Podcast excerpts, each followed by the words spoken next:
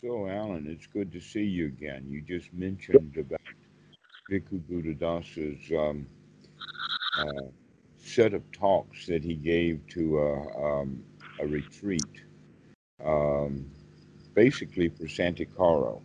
And so Santikaro then did the translation that's been published, um, the book on uh, uh,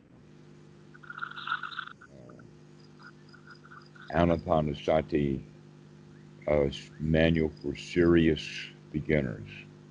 Yeah. Um, I don't think I don't think that Bhikkhu Buddhadasa quite understood the word serious in English, or he would have changed it.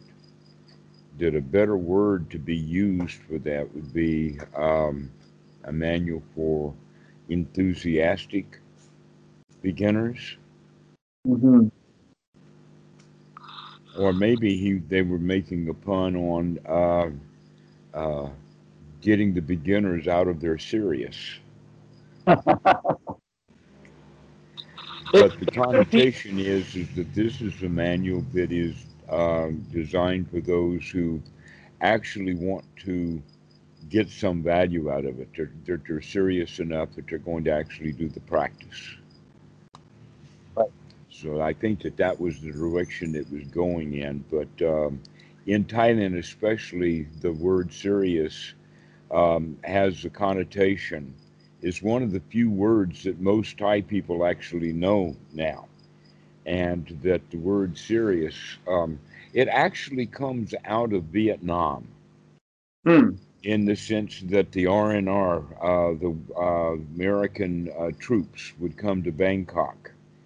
And um, uh, you can hear uh, the bravado and the anguish of war Hmm. and when they're talking, they're um, uh, excited and emphasizing and whatnot like that. And and then um, within a few seconds, they'll say, "And I'm serious about this." And so the Thai people have gotten that idea of seriousness actually means angry. To Hmm. be serious is to be angry. Interesting. And so that's the, the connotation that has been picked up over the years is what serious means. Um, and obviously, that book is not about a meditation for uh, people that's going to help them become more angry, but rather, um, that's just why I would think that it would be better if we use the word enthusiastic. Right. Manual enthusiastic beginners. Interesting. Yeah. So a manual for angry beginners to let go of their anger, perhaps. Uh huh. So yeah, the the book um, it was translated by uh, Santikaro Bhikkhu. Mhm, yeah. Do you know anything about him? Uh, we could use this whole talk about my relationship with him. I was already at Wat Suan Mok when he arrived, Mhm. and he stayed uh, longer. Uh, we were ordained at um, approximately the same time. I was ordained in late 2084. No, excuse me, 1984, and he was uh, ordained in 1985. He was surprised when he got back to Wat Suan Mok from because they uh, sent him to Wat Chulapatan in Bangkok to one of the main teachers up there. That in fact, uh, Achan Panyananda, his Upajjhaya, uh, was the abbot of the largest temple in Thailand, which was also uh, devoted to Bhikkhu. I mean, Bhikkhu really is a major element in Thailand.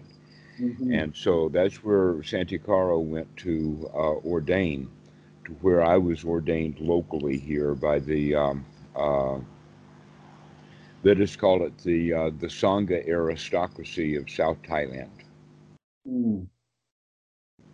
My my preceptor was uh, Kesa Thero, uh, the uh, Sangharaj of, of South Thailand. Hmm. Uh, so um, basically, Santikaro came with a major skill of Thai language because he learned Thai language in the Peace Corps and was in the refugee camps. That's why he was in Thailand. And when the refugee camps started to close, uh, that left him with not much of a job, but he was in Thailand, uh, up in northern Thailand with the refugee camps. And there he learned about Bhikkhu Buddhadasas, and so he takes off with his uh, translation skills and winds up at Wat Suan Mok in 19, uh, 1984. And uh, uh, that was his position, and so that was how he was used. It was as a translator. Mm-hmm. To where I had already been in India, had been with Goenka for three years, had been with uh, uh, Swami Muktananda, and spent some time with Rajneesh, and had been putting in about 10 years of solid meditation and, and Buddhist studies practice and found out about Bhikkhu Buddhadasa in India. And so I came. And so our relationships were different because I was I was in the Dhamma. But Santikaro was into the Thai language. That's why he spent time with Bhikkhu Buddhadasa doing translations to where my time with Bhikkhu Buddhadasa was with the actual Dhamma. Mm.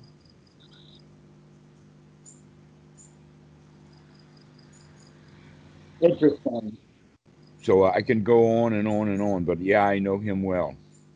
I haven't had any contact with him recently. I sent a donation to his organization a year ago or so. Yeah, the work seems to be um, interesting, sort of uh, collaborative in a way. So, to describe the book a bit, um, so there's there's nine chapters, um, and then at the end there's a translator's conclusion, summary, and suggestions for practice.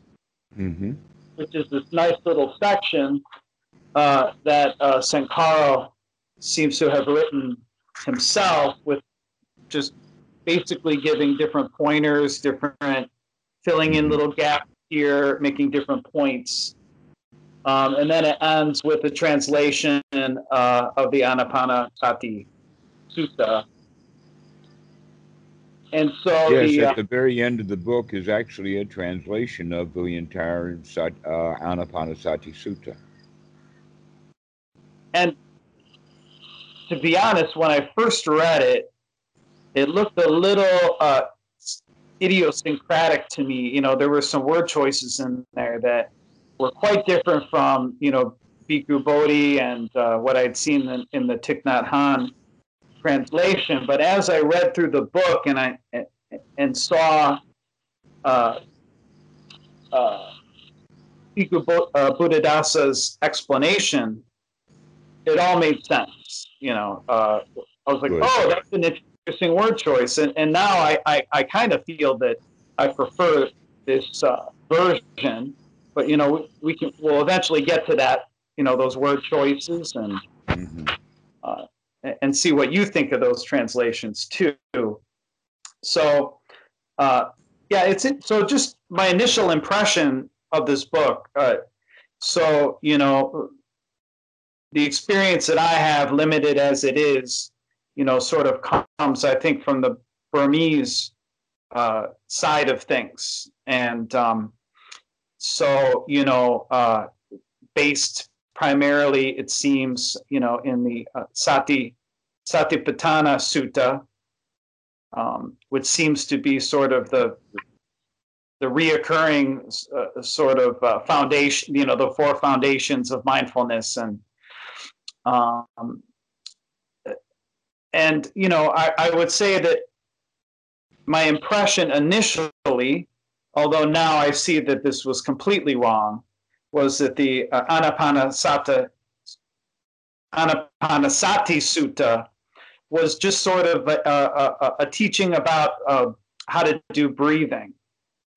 And so, you know, my feeling had been, well, you know, I think I know how to do breathing at this point. You know, you focus on the sensations at the nose and okay, so now we, we, we don't really need to.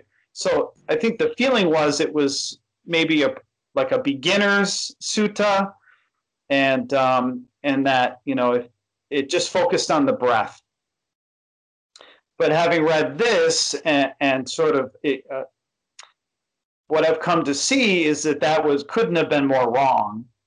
Hmm. Um, and in fact, what seems to be in here, you know, particularly with the 16 uh, trainings, mm-hmm. is a complete system practice that uh, essentially, you know, it is complete unto itself and that can lead up to, you know, full enlightenment uh, essentially. I mean, it goes all the way. does it lead up to, but that leading up to can be done in um, a couple of mind moments, a second or two, which is okay. something that's kind of missed.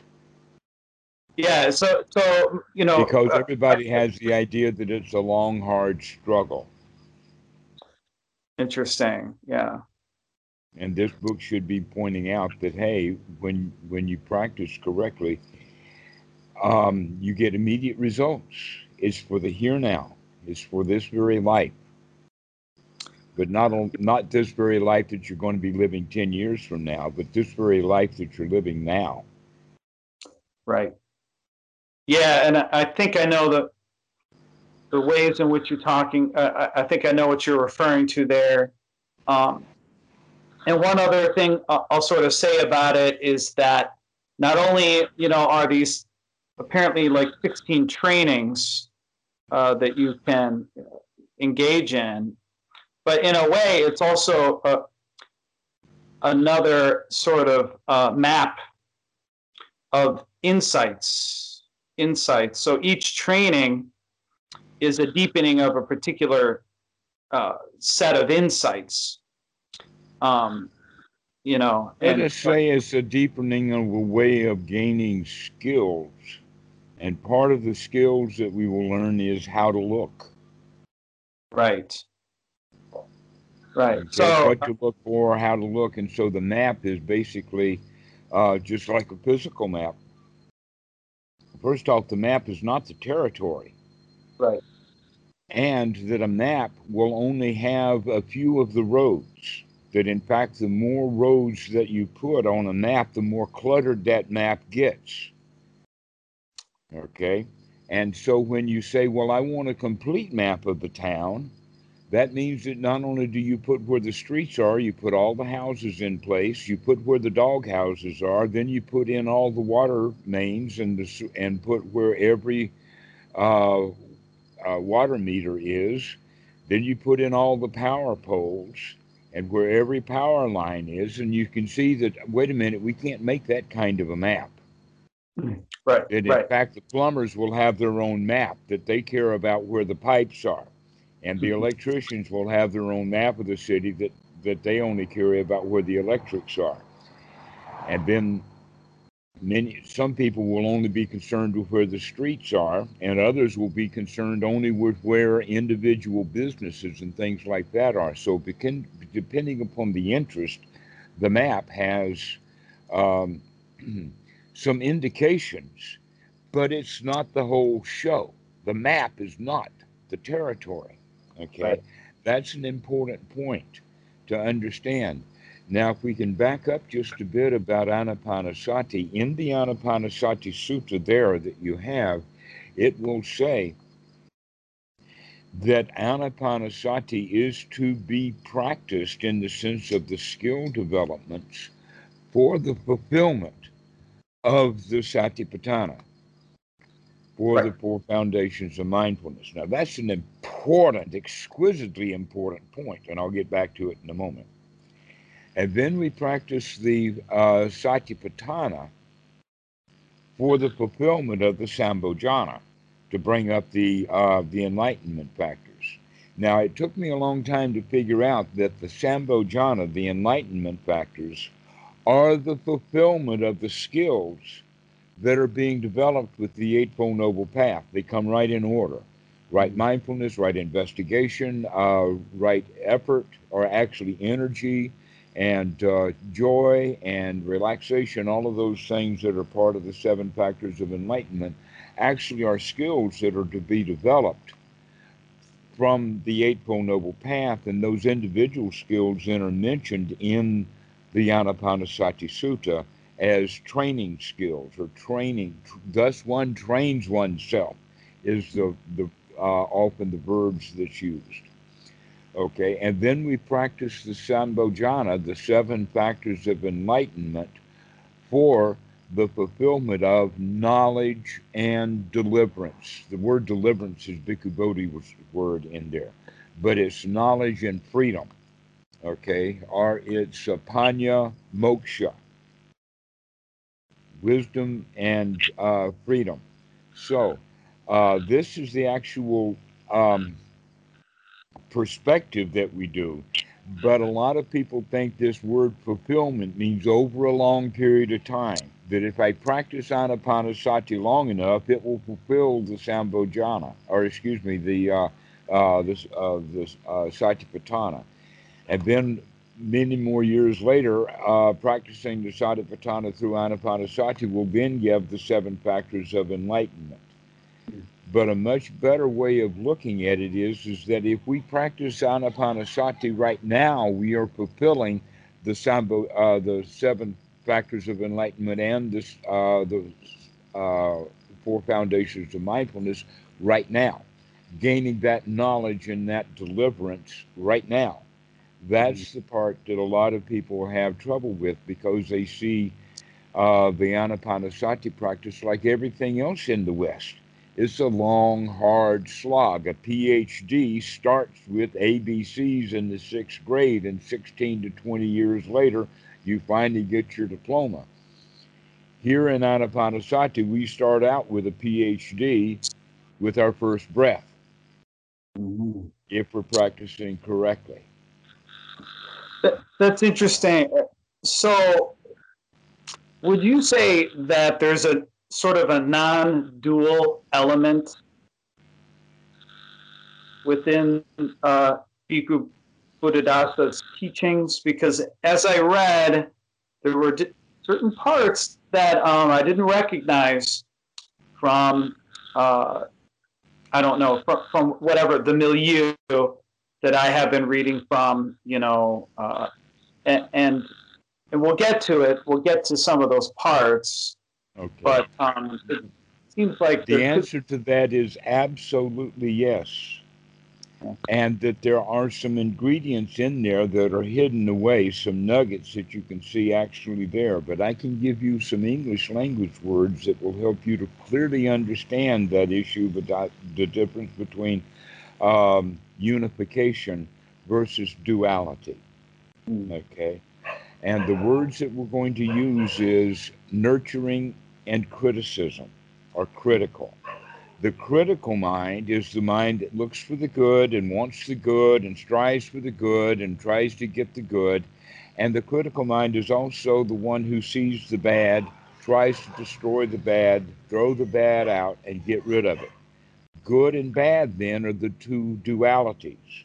Mm. And you can see that that's a major issue in some of the religions. Within Christianity, Armageddon and the great big war between good and evil, right? Yeah. That is duality. You almost have to have two gods. You can't have just one benevolent God. You've got to have a devil too, because mm. that's the other side. All right? mm. But then there is the concept of the gladdening the mind, the unification of mind, the nurturing of the mind, which is non critical. We get out of the criticism into nurturing. Everything is okay. Everything is fine. I have to don't have to look at what's good and bad and try to keep the good and throw out the bad. Everything's all right. Let's stop looking at it from what's useful and not useful. Let's look at it as everything is marvelous. Everything is joyful. Everything is fine. Everything's all right. The world doesn't need to be fixed. Mm-hmm. that the only thing that needs to be fixed can be fixed immediately just by changing our attitude, changing our mind, changing our thought from unwholesome critical thought into wholesome nurturing thought. So, yes, Bhikkhu Buddhadasa is very big on unification as opposed to duality. It's very, yeah, that's very interesting. And you, you get elements of it uh, sort of peeking, peeking through at various points. Um, so, I'm, what I'm going to do, I'm just going to kind of uh, read through, uh, I'm going to read some different quotes to you, and we can just kind of use them as the basis, uh, you know, to Okay. comment My, on my, them. my only request is, is that these quotes not be pages long each one, but just a paragraph or less, so that I can keep track of what your what points to look Yeah. for. No, for sure. Okay, no problem. Um, so the first um, chapter is called "Why Practice Dhamma." Mhm. Okay, and it it um, it begins with a definition of the anapanasati, and then he's he sort of summarizes the four. Um, what are they called again? The four. Uh, the four sections. The Okay. tet- Many tet- people call those tetrads. I don't know why, because the word tet has the word three in it. These are actually four quadrads. Okay. Yeah, right. Okay. So he he he says that the actual meaning of anapanasati is quite broad. To recall anything at all with sati while breathing in and breathing out. Yep. But then goes on to say Did that it, did it say mindfully breathing in and out or just breathing in and out? it said, uh, well, with uh, recalling anything at all with sati Mm-hmm. while breathing in and Sati breathing. while breathing in and sati while breathing out. That's an important point that a lot of people will skip through with that. Mm, mhm. Okay, that the sati is not for just what we're looking at or what skill we're developing in a moment, but it also has to do with sati on the in breath and sati on the out breath. And there's an important reason for that. And that is, is that sati is the skill that we're trying to develop. And so what that means is, is we're going to use the breath as something that's recurring almost like the tick of a clock Mhm. except that the clock is running slower with an in breath and an out breath. And yet we're going to remember that this is a long in breath and that this is a long out breath. That's part of the reason why sati is actually controlling the breath as, a, as opposed to letting the breath go back to what we would call normal as opposed to natural. That in Hmm. fact, what we're actually practicing with anapanasati is to remember to have a natural breath rather than having a normal breath. Mm.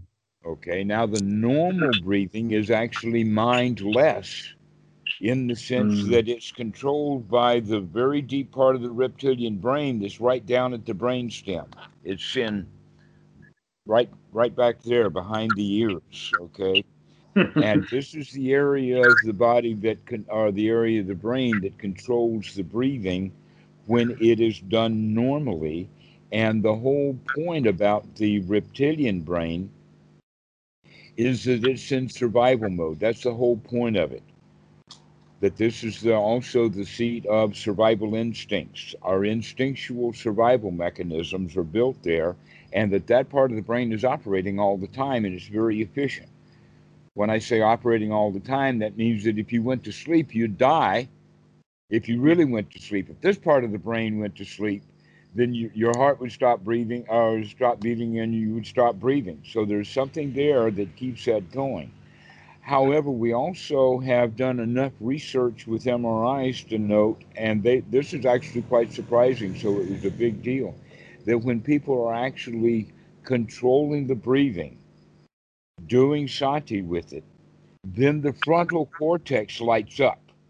In this mm-hmm. area and in this area here, two areas of the uh, frontal cortex light up when I, and so this is a, a point that's really very very interesting is this controlling the breath then activates the higher part of the brain mm. as well as by doing the breathing we're taking in more oxygen and we're giving that part of the brain uh, more juice more um, uh, oxygen and um, uh, our thoughts are cleaner the fuel burns brighter.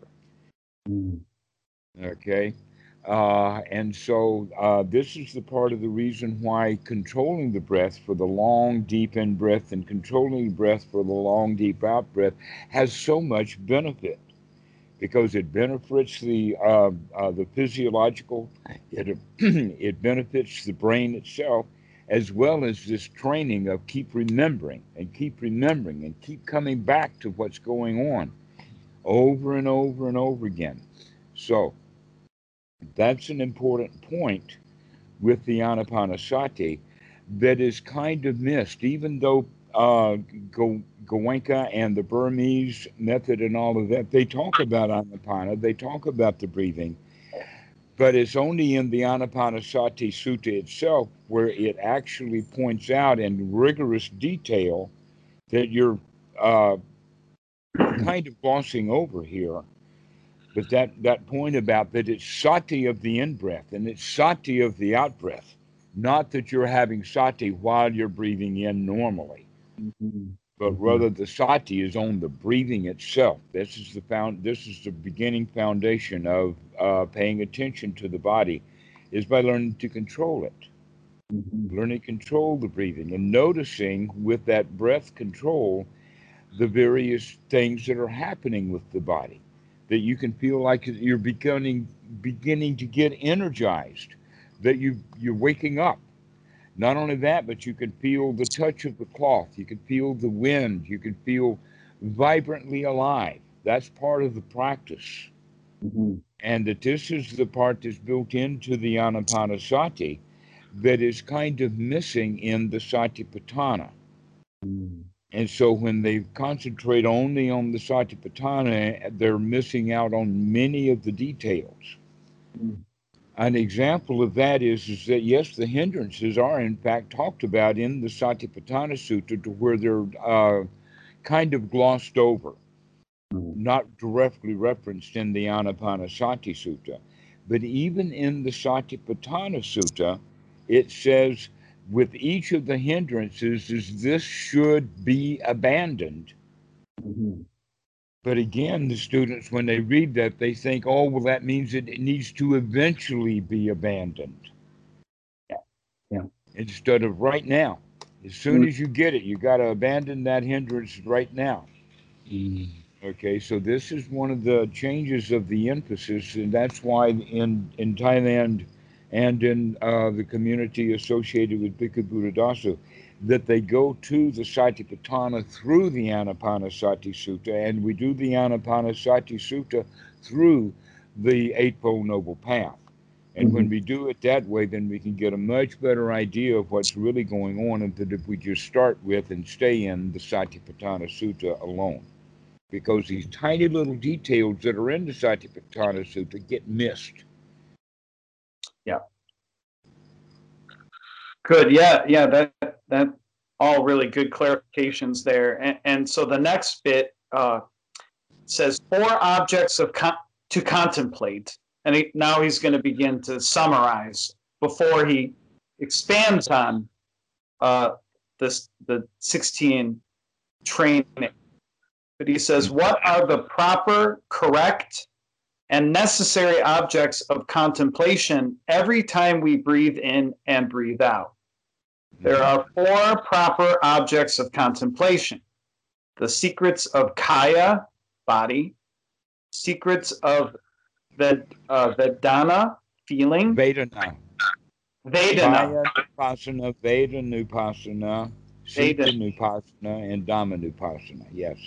The, I'm the, some of these words uh, until. um, the secrets of Citta, mind, and the secrets of Dhamma. hmm So he just sort of uh, lays out the. the It's the- interesting the choice of the word there that Santikaro used is the word secret. Yeah. As opposed to merely hidden or unrevealed. Right. Secret has the qual the word itself has the quality that it's intentionally secret rather than uh, mislaid. Okay, Yeah, so it- you have to look at that word secret in the way that it's th- these things are not really secret; they're just self-evident, but we don't look; they need to be uncovered, investigated. it, it's interesting, right? Uh, and and uh, I'd skip this bit, but um, one of the first things in the book uh, is the definition of Dhamma. And it says the simple explanation of Dhamma is the secret of nature that must be understood in order to develop life for the highest possible benefit. Mhm. Yes. And then he says, in order to develop our lives to the fullest, we must know life's secrets. Life is a matter of nature. Nature in this context means something that exists within itself, by itself, of itself, and as its own law. Mm-hmm. We're talking about the Dhamma here. Right. Okay. We can look at the word Dhamma in a more broad sense also. You could go so broad as to use the word Dhamma and translated into the English language thing, T H I N G, hmm. and then it fully describes it because hmm. the Dhamma actually is like the Pali word for thing. So when mm-hmm. we talk about the Buddha Dhamma, we're just talking about the Buddha's thing. and when we're looking at the objects in the in in our environment in our world everything we call a thing everything every dhamma that's the way that we look at it that everything is a dhamma everything is a happening everything is there it is it's it exists Hmm. and the higher uh, dhamma then would be that is when we live our lives according to the Dhamma.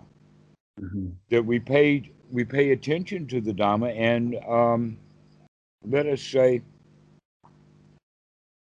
perhaps a, a misunderstanding would be to pay tribute to the Dhamma, but another way of looking at it is we have duty to the Dhamma, Mhm. and then in fact, dukkha itself is when we're not giving tribute to the Dhamma, or we're not we're we're not doing our duty. Mhm. If my duty is to do this and I don't do it, then I'm going to suffer for not having done my duty. Mhm. Okay.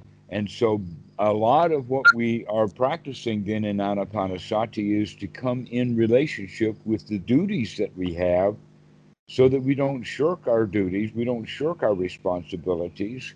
And by doing our, our job correctly, we wind up with a very high quality life. Mhm.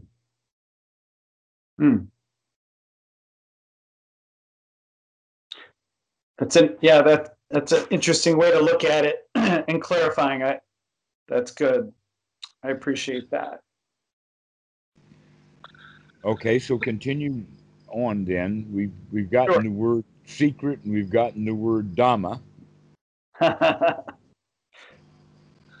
so, well, if if maybe just to continue a little with the, with Dhamma, uh, he says that Dhamma has four aspects.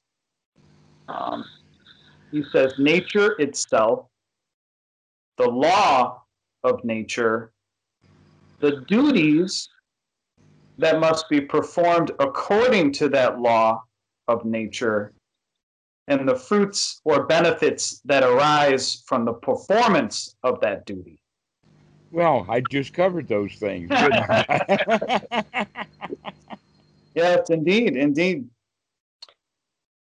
Okay, so then he goes into stage one. Uh, and, and- again, this is just like a little uh, summary uh, before a larger sort of uh, discussion later of these subjects. But stage one, uh, flesh body and breath body. And he says, um, let us examine these four separately, beginning with Kaya.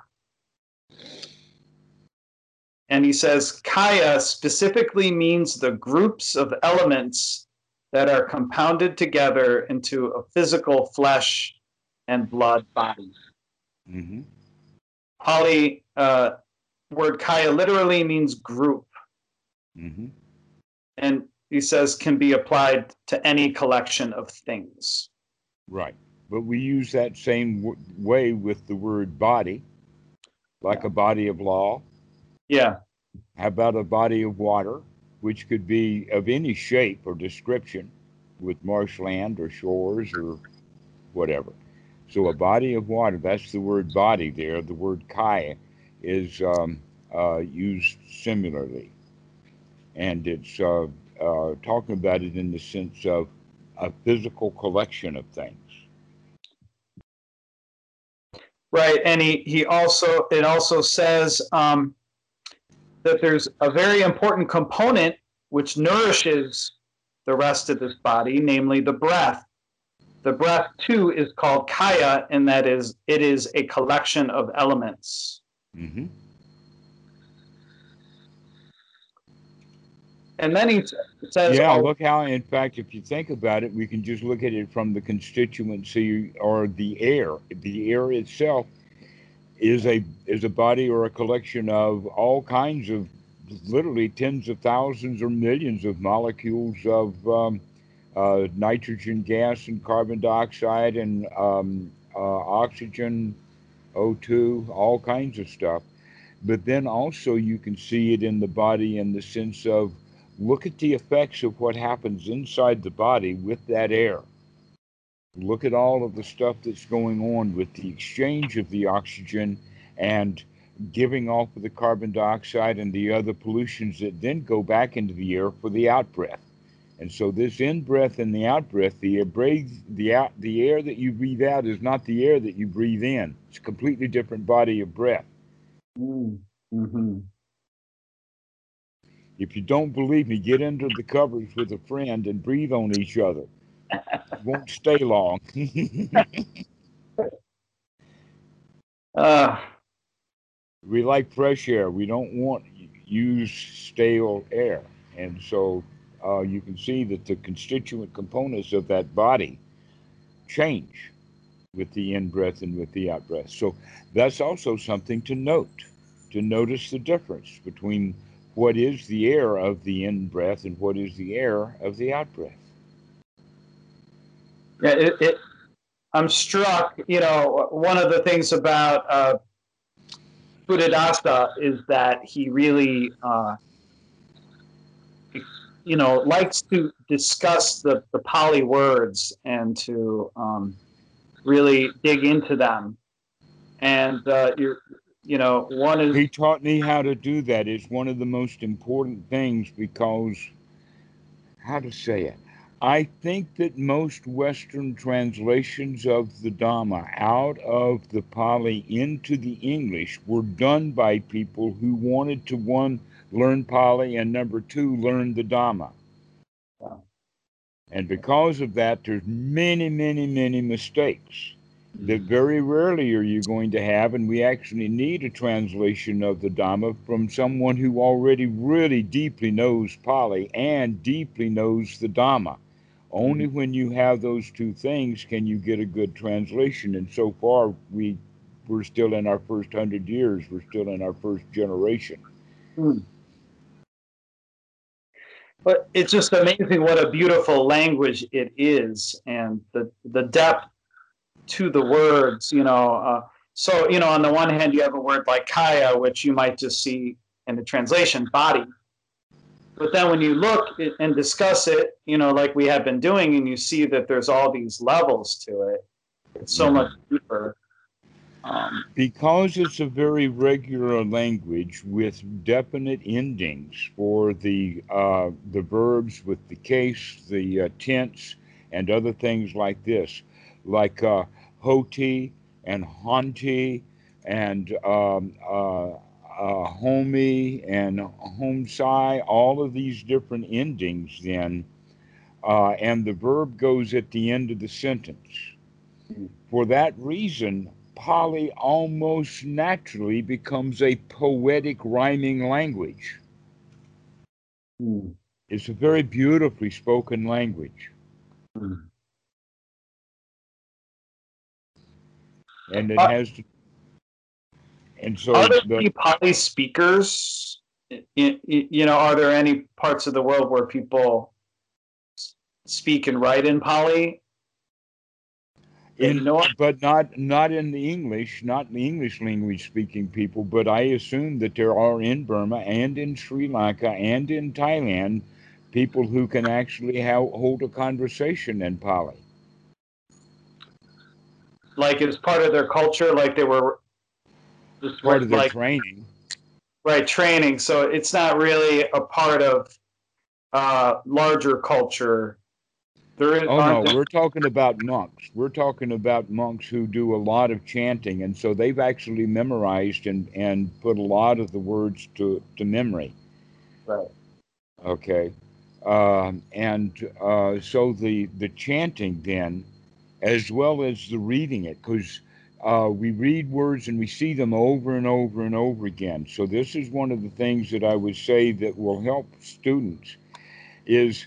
Um, if you want to read Buddhism, read, uh, if you can find it, a way to do that. A, any translation will do in English. Doesn't matter who does the translation of what it is, because we're only using it to keep track of the Pali.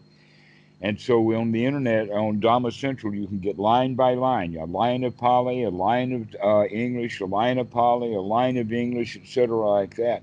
And with that, then you, and it also has a rollover dictionary, so that you can go and see that in fact that the translator who translated this stuff did not use the Pali dictionary that is the rollover. Mhm. Okay, that that uh, um, that many translators um, will get their translation of the word by looking up someone else's translation, and then find out what the word in Pali means because they didn't have a clue. There's something else also that I've come to understand, and that is I've got some friends who read and um, write uh, Thai language, and the Thai have had translations of the Pali for centuries. And in Mhm. fact, they've got three different, uh, just like in the Bible in in American English, you have the New King James Version and the King James and the uh, New English Bible and all of that kind of stuff. So they've got that kind of tradition in in Thailand, and so many of the words that are translated in English, if we would go even to the Thai, we'll find out that no, the English language translation of this is wrong, that the Thai is correct. Mm. Mhm. And so we could go and and I would think that that would be the right way to actually translate into English is someone or a set of scholars that are sta- that are sitting there with the Burmese, with the Sri Lankan, with the Thai, and with the Pali, and with those four languages, they can begin to suss out really what the translation into English should look like. Mm. Wow. because Yeah. those other languages have so much more experience at translating into uh, their native language than English is. We're still brand new infants, and and the worst of it is is that the original translations and the original dictionaries were done by non-Buddhists who were merely interested in the scholarship of the language itself. For that reason, there is so much Christian language built into Western Buddhism that doesn't exist in the Thai version of it. For Mm. instance, words like monk, nun, monastery, temple, chanting, the list just goes on and on of all of these uh, uh, English words that come out of Christianity and don't directly reflect what actually the Pali would be. Well, it, one of the first books I, I recall reading um, that contained uh, suttas and, and, and so on was called the, the Buddhist Bible. I rest my case. Even And- and I calling it the Pali Canon is you, you just can't get out of Christianity. Yeah, yeah. The, and my understanding, I can't remember who edited the book, but it it was actually a very early uh, collection of of the suttas, um, and it was actually mentioned uh, by Jack Kerouac in some of his books as you know his source, and so it goes back to that point and, and before. But yeah, yeah, that I always sort of looked at that the Buddhist Bible and wasn't too happy with that with the with the title of that but I, but if you could see the humor in it, then you Yeah. don't. I mean, why do you choose to be unhappy about it when it's just, it's a silly joke? well Even the author didn't get the punchline to that joke. yeah yeah as as you said uh, in an, in another video I I saw um what i was raised to be miserable by miserable people so there you go so Well, uh, I do talk a lot because I've had a lot of students over the years, and I'm really surprised at some of the quotes that I have said that come back to haunt me. Like that one, I don't remember ever saying that, but it sounds true. yeah the exact quote is uh yeah we're miserable because we were raised by miserable people but we could lighten up or something like that i think this hmm so the next bit he says here is uh although we lack the ability to control the general body or flesh body directly we can master it indirectly by using the breath. If we act in a certain way towards the breath body there will also be a specific effect upon the flesh body. hmm And so he, uh, th- this distinction here is very important um, between the flesh body and the breath body. Uh, and he returns to it a lot. And A- actually, perhaps a better translation would not be breath body, but body of breath.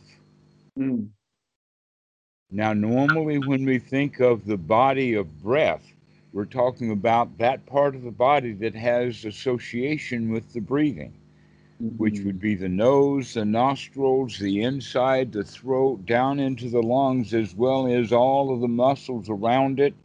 And so the rib cage down to the diaphragm, down to the abdomen is all part of the breath body. And that, that if you um, work with the breath body, that will, in fact, um, affect the whole body. For instance, if you start breathing deeply, the body will begin to be, feel um, tingly alive all over. Even your fingers and hands will tingle.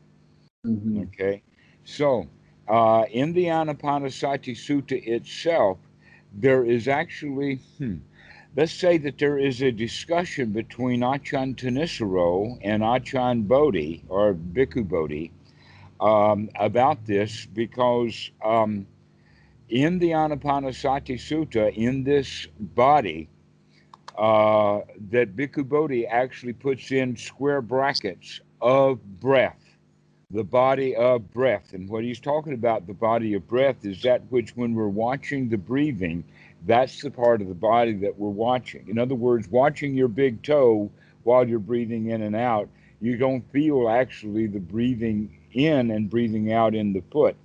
But many places in the body, you can distinguish with that part of the body that this is in breath and this is out breath. Rising is different than falling. Okay. So, um, Thanissaro and Bodhi, the conversation is is that Achan Thanissaro says, take that phrase that you put in there out. That it doesn't belong in the actual Pali. There is no body of breath exactly in in the Pali. And Bhikkhu Bodhi says, but that's part of the tradition. And here Bhikkhu Buddhadasa, uh, excuse me, Bhikkhu Buddhadasa is actually supporting Bhikkhu Bodhi and not Thanissaro, and I would tend to own my side just because of my communications with him would go with Thanissaro anyway. Mm. hmm Okay, so that so this is one of the issues within Buddhism, but we can use this understanding of the body of breath Right. and uh, to where with the Goenka method, as you'll notice, he does the scanning. He does definitely talk about it in the sense of the body of the breath. That when we're in that part of the body, to notice the back will expand. That you can get the touch of the cloth. In fact, you can get your entire shirt. You can feel your shirt by noticing the shirt here, noticing the shirt down here, noticing the shirt on the back, noticing the collar of the shirt. All of that can be noticed because it's touching and sensation. And there's tiny little rubbings that are going on while we're breathing in and out. So as we're breathing out, that shirt will move just tiny little bit. And then we breathe in, and then that shirt moves a little bit. So, this is the way that we begin to understand the body of breath but that helps wake us up to the entire body. Now, with the Satipatthana, we bring that in is that when we we're, uh, we then take that to all of the postures walking, standing, sitting, lying, whatever posture you're in, and also when you're in activities, reaching, grasping, touching, eating, defecating, whatever the hands are doing in the Satipatthana Sutta, it says, watch what you're doing. Mm. Okay? And we can do that while mindfully breathing in and mindfully breathing out. We can begin to make it a symphony. That in fact, that's a, a great part of, of music and dancing the dancers who are really good at it, they have to be careful of their breathing also. As well as people who are playing wind instruments. I really like to watch the wind instruments uh, in the symphony orchestras on YouTube to watch their breathing. hmm Yeah. Okay, so the breath body and the uh, whole body are completely interconnected. But we can't work with the whole body directly, but we can work in our practice with this breath body. Hmm. Because while we're sitting on the floor, not much is happening. But one thing that is happening is this in breath and this out breath. Right. And so we start to pay attention to that. We start noticing this in breath, long in breath, and notice the long out breath. That noting here is then the sati of remember that this is a long breath and remember that this is a long out breath. Right. Yes. And and he goes on to say every kind of breath is noted and analyzed. Long breath, short breath, calm breath, violent breath, fast breath, slow breaths. We should know them all.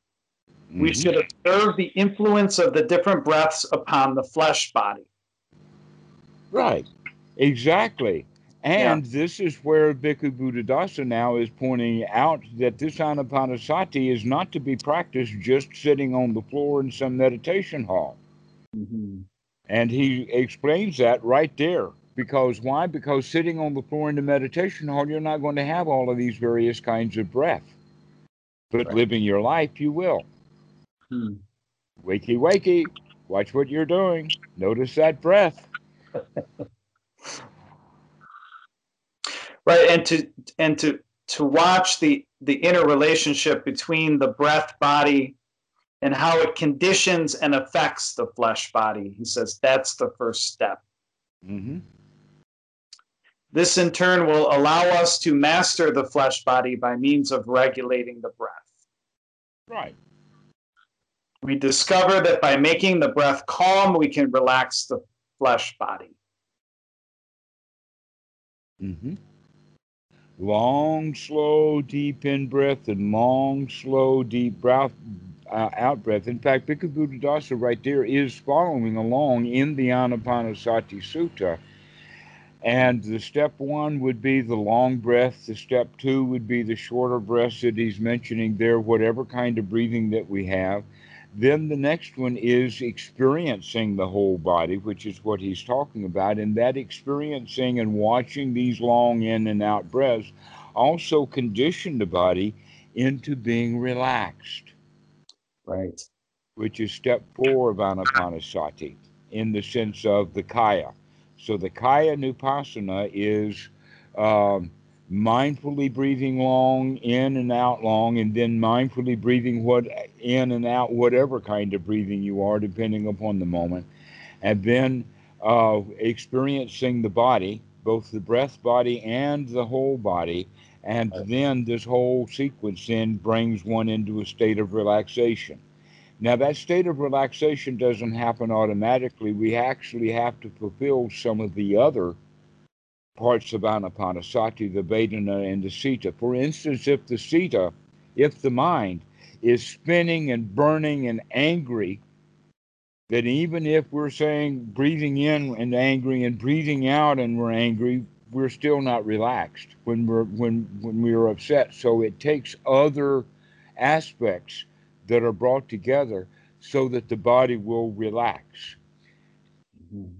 Now, in some descriptions of the uh, first jhana, uh, the five main components does not mention relaxation, but in other uh, descriptions of the first jhana, relaxation is actually a component, but it's more of a component of the end result, to where the fi- the the factors of the first jhana would be removal of the hindrances and bringing the body or mind into a state of satisfaction, relaxation, peace, uh, comfort, security, and then that will bring about the relaxation of the body. So we can say, ah,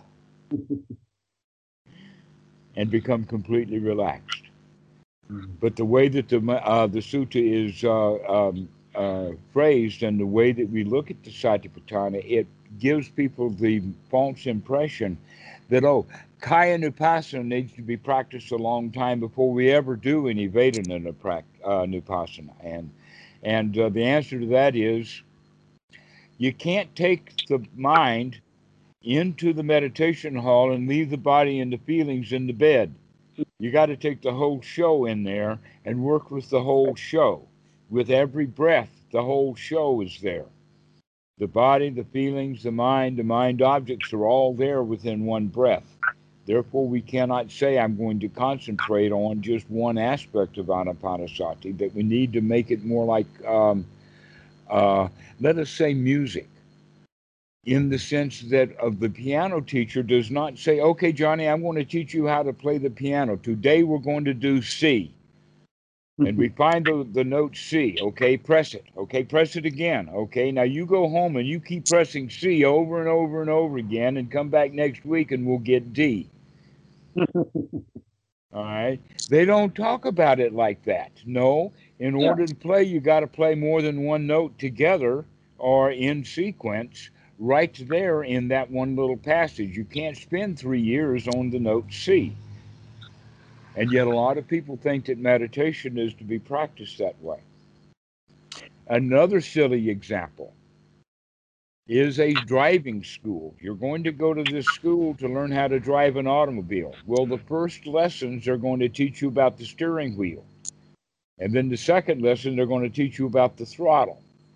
And then the Mhm. third lesson, they're going to teach you about the gears. And now you're good to go. Come back and we'll give you the fourth lesson about the brakes next week.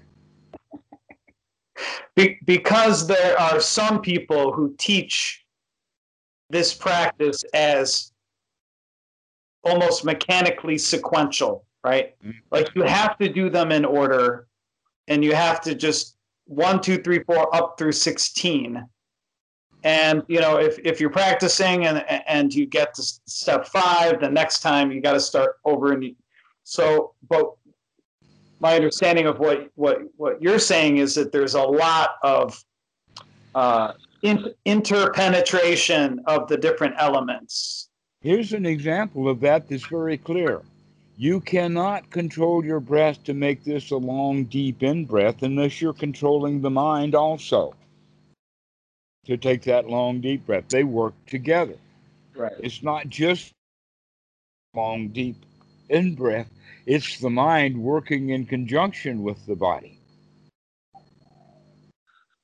Yeah, so it's interesting in reading this. Um, he never makes that point that you can uh, sort of jump around, let's say, uh, within the 16 parts. That's never explicitly said. There's one part where, and I can't remember if it was in the, the translator's recommendations, where, uh, I, and uh, and we'll find it later uh, as we sort of work through it, but it seems suggested that maybe uh, they're talking about it in a sequential way. Um, so it looks like it, doesn't? And in fact, the normal uh, way that the Western mind works, we would think that it would be in sequential. That you get step down, step one down really pat before you go to step two. Right. But we can't practice that. You can't drive a car like that. You have to be able to manipulate much of the car all at the very beginning. Yeah. Did any experienced driver that sits down in a new car that they've never sat in before or are going to drive, it would be a good idea for him to make a check of all of the various features he's going to need while driving that car to make sure he knows how to turn on the lights, turn on the windshield wiper, and do all of that kind of stuff because he might need it on this journey that he's about to go on. Mm-hmm. Okay, so for that reason, we're thinking this is also anapanasati, that it actually has to come together as a unified practice rather than one step after another after another. And this, I think, is one of the problems that people are having when they read the various modern books on Buddhism. Oh, I'm at stage five. Right. Instead of say, today I was stage one through nine. one, seven, four, three, six, two, five, eight, back and forth. That's really what's really going on. And if we can see that, then it's liberating. Mm-hmm. But if we think that we're in some sort of structure that we got to do this and then we got to do that and then we got to do this, then that actually brings on an arbitrary um, bondage. Mm-hmm that will prevent students from actually gaining correct practice. Now, another way of looking at it is, is that yes, this wasn't described in the sutras because I don't think anybody in the time of the Buddha had that mentality that things had to be done to great detail and perfection in one stage before it goes to the next. Right. Just like I mean, no one would would understand that you learn to drive an automobile the way that we were talking about that it's just naturally people would understand it. Yeah, I've got to learn how to use the brakes before I take this car out on the road. Mm-hmm. Right. Mm-hmm. Yeah. Okay. So why is it that we've gotten the mentality that things have to be done in a certain order because they are discussed in a certain order? We're discussing it in a certain order for understanding, but it's to be practiced in whatever order these things come. And especially if we put it in reference to the Eightfold Noble Path, we can see that sati is to remember, then investigation to look at what's going on, and then right effort to go in and make the changes that need to be changed and to change the thoughts. Okay, so this basically is the, the practice of anapanasati. So you can say that the first step is step nine, the second step is step 10, the next step would be step one, and then the next step would be step seven or six, and then the next one would be step five, followed by step four. now, in that regard, what that means is to wake up, look at what's going on, uh, take the effort to gladden the mind, then we take a deep breath and then we feel relaxed and comfortable in the mind. We feel secure and safe, and then the body relaxes.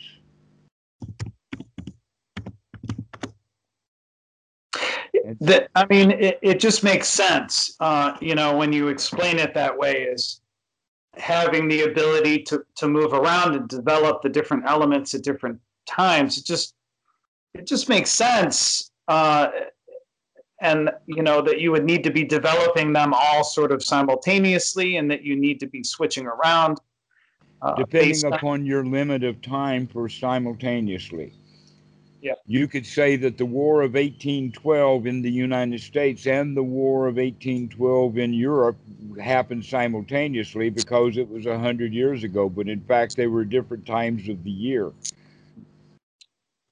And so they didn't happen simultaneously, but we think of it as simultaneously because of our frame of uh, uh, time frame reference. So at the nanosecond level, nothing happens simultaneously that you can be aware of because we can't think that fast. Right. Yeah. Yeah. Yeah. That that the idea that so that's a little piece of doctrine I haven't quite nailed down yet. Um, the idea that you can't perceive any one thing simulta- exactly simultaneously, right? It, it has to be one moment at a time. One mind moment at a time. Yeah. And a mind moment lasts about a tenth of a second, maybe, uh, and that's just kind of general because each individual uh, does their thing. But they have done measurements with reaction time. And there's simple reaction and there's complica- complicated reaction times in the sense of um, a simple reaction would be that your screen is red on the website and then they turn it green. And as soon as it turns green, you click the mouse. How long from the time that it, they change the screen from red to green that you hit the mouse click is normally about 200 to 250 milliseconds. Various differences and various skills that people have had. For instance, down at about 200 micros, uh, milliseconds milliseconds, they will give you the rating of black belt karate. Uh-huh. And if you're down at about 180, 180 milliseconds, then they, they will say that you're um, Olympic champion material. Mm. Wow. Okay, so this is the way that this website was talking about it. But you can also understand that it takes two mind moments. The first mind moment is to recognize that it's turned to green, and then the second mind moment is to flip the switch or to click the mouse. Mm-hmm. And so that fits in directly with, yeah, a mind moment lasts about a tenth of a second, and 200 milliseconds is reaction time at a, with a very simple reaction. Mm-hmm. Most of our reactions are more complicated, and a more complicated reaction would be okay, uh, the screen is red, and we may change it to a whole variety of different colors. We've got 15 or different 20 colors. We've got chartreuse, and we've got uh, brown, and we've got black and white, and all kinds of colors. But if it turns a particular green, a Kelly green, then you click the mouse. Okay, now that reaction time takes a whole lot longer to get that one right. Now we're now we're up to about 300 milliseconds to 400 milliseconds, which means now it takes three or four mind moments to make that distinction. Mm-hmm. Okay, so this is all very interesting research that we're putting on nowadays that the Buddha didn't have any access to at all. Right. He was completely empirical, and yet he could still figure all of this stuff out.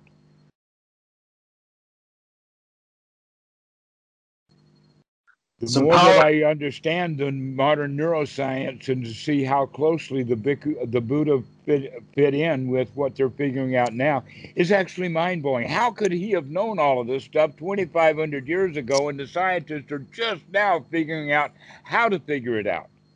Mm-hmm. Yeah. Some powerful concentration to be able to look that deeply except that I wouldn't call it powerful or concentration. No. I would call it quick. Yeah, quick. Quick, yeah. quick. How quick are you? This is reaction time. And a way of looking at it is, is that instinctually we were raised out of very from primitive times where life and everything with it was a, was uh, dangerous. It was a jungle. And the survival of the fittest, one of the survival fitness techniques is if you can react to a predator, if you can see him quick enough to get out of his way, you will survive. And so you have the concept the quick and the dead. Mm. Mhm. Okay. In modern society, is the quick and the miserable. Okay. So if we are quick enough with our wisdom or quick enough with sati, then we can be quick enough to interfere with our instinctual instant reactions to things. Because basically, what we're doing is we're changing the old habit patterns that are based upon um, instincts. The self preservation instinct, the way that it talks or the way it communicates is with fear.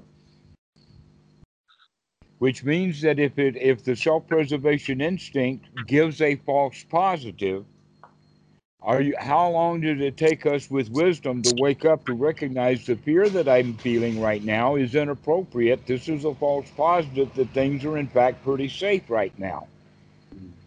Mhm. you can see that in the reaction of people. Let us say that you had a um, uh, without much warning, because this will happen, that all of a sudden lightning will strike very, very close by, giving a huge, huge bolt of thunder, and everybody jumps. Reaction, right? Mm. Right. Yeah. There, there was um, this happened several years ago, but there was a lightning bolt that struck so close to here that it lit up everywhere. It was a flash of lightning that just lit up everywhere in all directions. It was a flash of lightning immediately followed almost instantly by a clap of thunder that was so loud that the house shook. But the interesting thing about it was is that I was I, as I was watching this, everyone in the house, including both the dogs, were literally off the floor. Boom, like that. And here I am sitting and watching this stuff and looking at all of these reactions that people are having mm. to where if you recognize what's going on, you don't have to react to that. You can hear thunder as thunder rather than hearing it as danger. Right. Yeah. Yeah. Okay, how fast are you going to be so that you don't have to have that startle reaction? Well, yeah. So I- gotta say that even you know when I practice and and the bell goes off, I jump almost every time. So um, my understanding is that some people get to the point where uh, they don't react to a bell; they're not startled. I don't know what that signifies, but I do jump. Okay, watch that jumping. I'm sorry. Say that again. Say, watch that jumping. Watch that jumping. Yes. Yes. Watch that reaction. Begin to understand that, yes, um, you can control your reaction time. Mm. That you can. In fact you can bring the mind. You can because you see in that reaction time that we that we were talking about is a contrived situation because anyone who's going to be taking that test they know they're taking that test and they're standing there waiting for the screen to turn from red to green. Mhm. that flash of lightning just came out of the blue literally. That thunder came right out of the and people are not going to be ready for it but if you are ready for anything then you can react to it in that same reaction time rather than having the react uh, rather than having the instinctual reactions instead Yeah, that's incredible. Yeah, I've. Uh, So it's not deep concentration. It's not deep concentration. Deep concentration is not going to buy you this fast reaction time that we're talking about. To remember, to wake up, to keep waking up. That's what sati is. Is to remember, to wake up, to look, to investigate, to uh, to be, and the the English language word mindfulness just does not give it the power that it needs. That in fact, mindfulness as a word is almost never used in English language other than within Buddhism. It's one of those words that was manufactured in English to fit something in Buddhism because people didn't quite understand. So mindfulness is uh, a mistranslation, and we don't even know what it is. Another one that's like that, by the way, is upekkha, that is translated as into equanimity. But nobody ever heard of the word equanimity until we hear about Buddhism anyway. So I don't understand why they invent these English language words to try to uh, to put a con- uh, to convey something when the hmm. people are going to misuse that word because they don't know what it means. It's not part of their language anyway. But I believe that everybody understands me very clearly when I use the word wakey wakey. we get that. And that's what we mean by sati to wake up. Look Yeah. at what's going on. What's your reaction time? How quick can you respond to what's going on? So that you don't take off in the wrong direction. Yeah, it's interesting. So when I think about my connotations of mind mindfulness, um, I sort of get this feeling of mindfulness as sort of a, uh, I don't know, a a, a, a sort of you're uh, you're in a smooth continuum, you know, uh, of I don't know of awareness. It has a very calm sort of connotation to it, but wakey wakey seems much more, much more I don't know alive. You know, much more mm-hmm. the present moment. Mindful. It seems to, I don't know. It has this sort of continuum to it. I mm-hmm. don't know, but those are just my connotations. But connotations are important. You know, I mean that's Right, exactly. If we understand the right connotation, then we can, it sounds boring. I'm sorry, what? Mindfulness i think sounds boring you know to be mindful if we think about maybe the way it, it's used often you know it, it's almost like okay you need to be mindful of this uh, you need to be Another mindful word of that your would be useful would be careful. yeah To be careful. We could use that word because we're taking care, and the word care has a lot to do with nurturing.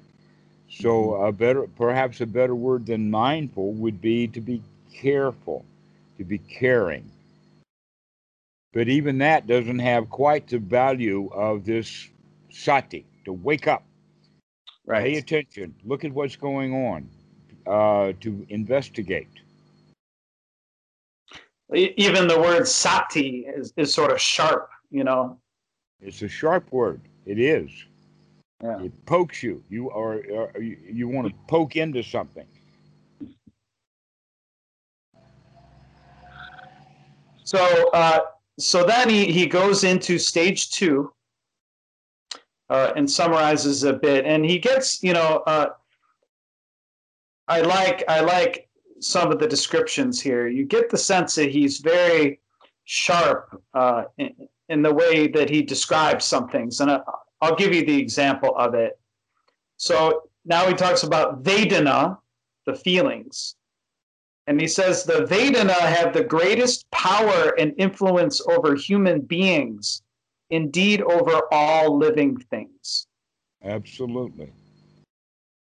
Do you understand that? Let me So- give you a, little bit with it. Yeah. You are driven by your feelings.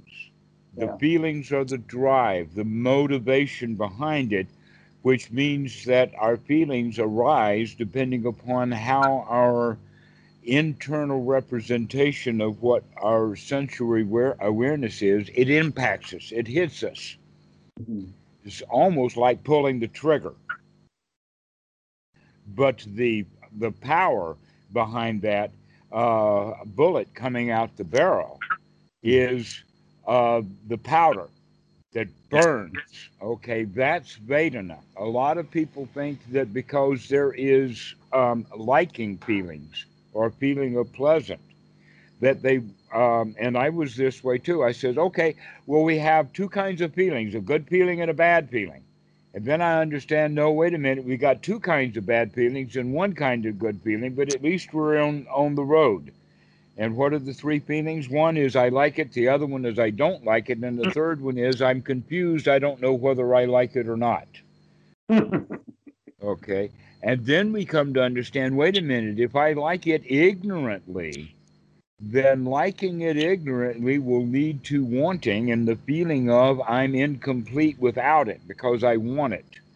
That means that all three kinds of feelings, all three, I like it, I don't like it, and I'm not sure whether I like it or not, all three of them are problematic, leading towards dukkha.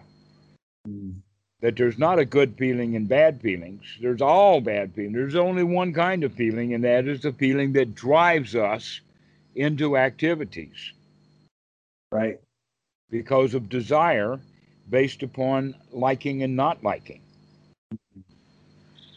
So that's why that power is there. Yes, our feelings drive us everywhere, which means that when we come when we begin to master the feelings, we're not driven so much and there's not so much to do anymore. And so learning to manage our feelings would be an action that would lead then to the end of all kinds of other actions. hmm Because if we just let the feelings go, then we have a lot of traffic of feelings out there. So imagine that it's like uh, of an action that leads to the end of action would be like the cops would bring and put a roadblock on the highway.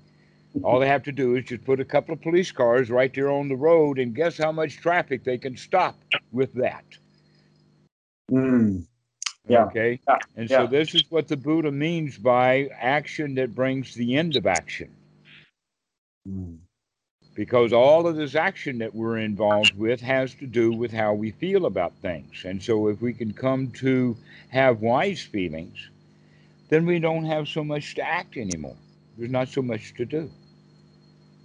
Because much of the doings that we do is reactions to trying to get rid of the feelings that we have. If we want something, we want to go buy that thing that we want so that we stop feeling like we are missing without it. We'll feel good when we get it. Mm. But Yeah. going and getting it was driven. We were driven to go get it because we felt bad because we didn't have it. We wanted it. Well, now if we don't want anything, now we don't have to go get anything because we don't want anything. We're good to go. We're already okay. Well, you described it as the the uh, what the uh, the gunpowder. I'm sorry, what was that last? You you described it as the gunpowder, the gunpowder, right? Right. The, the, Mhm. Yeah, right. So the, our entire species is forced by the Vedana to do their bidding. Right, exactly.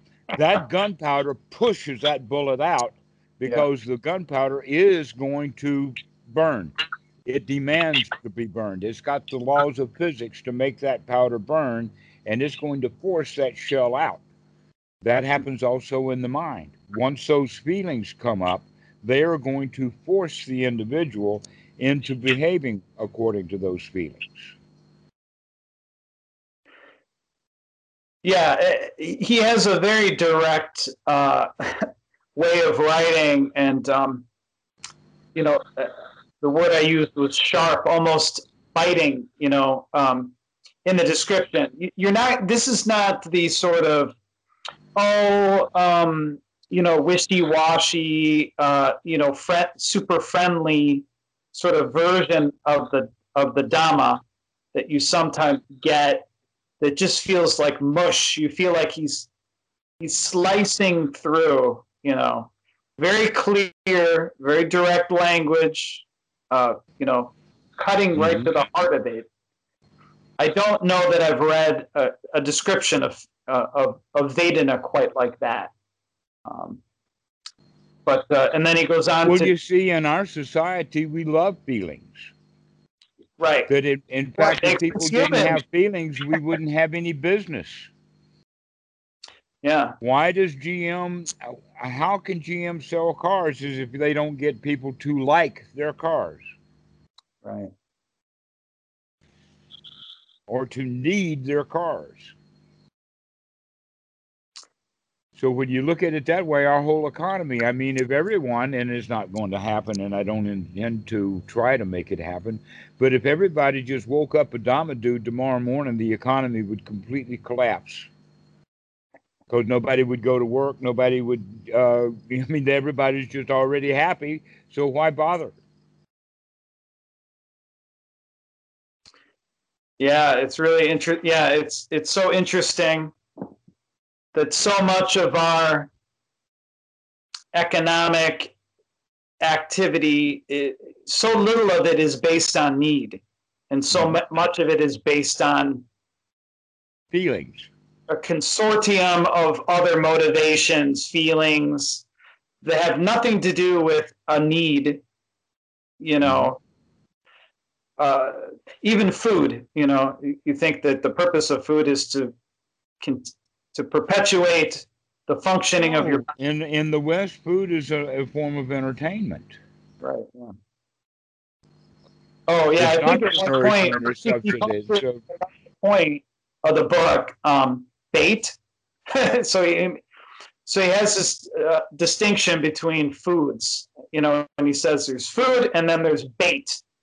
And I can't remember exactly how he defines bait, but bait is, you know, a food-like product um, that really isn't about, you know, nourishing your body. It's about pleasure or other motivations.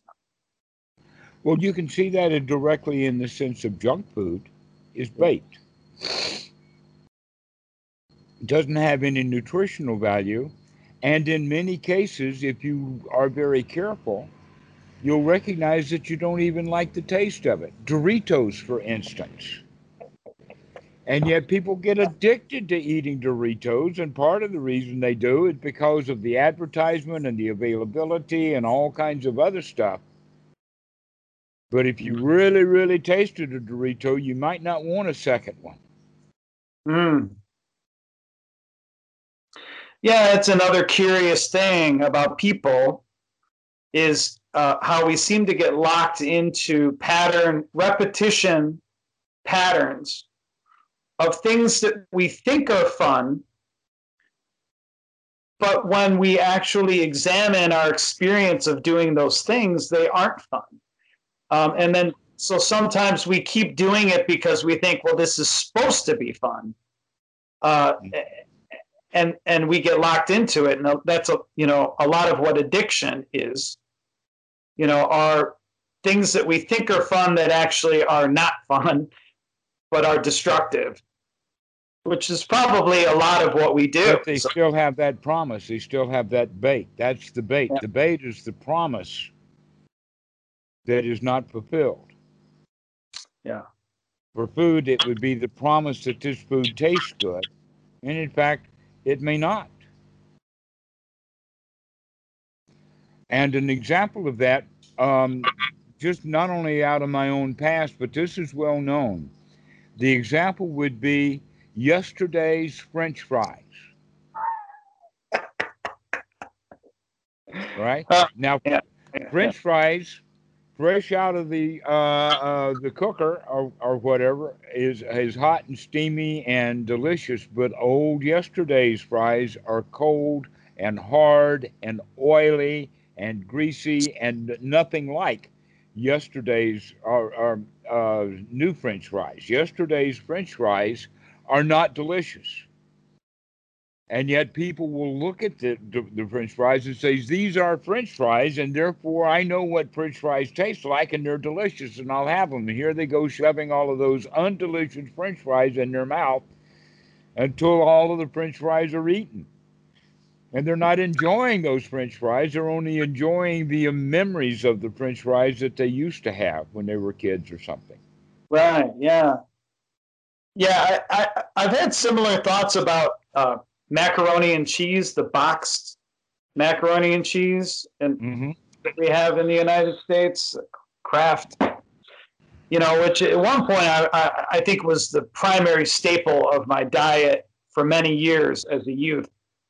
Mm-hmm. Um, when I give it to my my own child, who also seems to like it, what I what I've noticed is that there's actually a very small there's so there's a moment when it's very, very watery or like liquidy.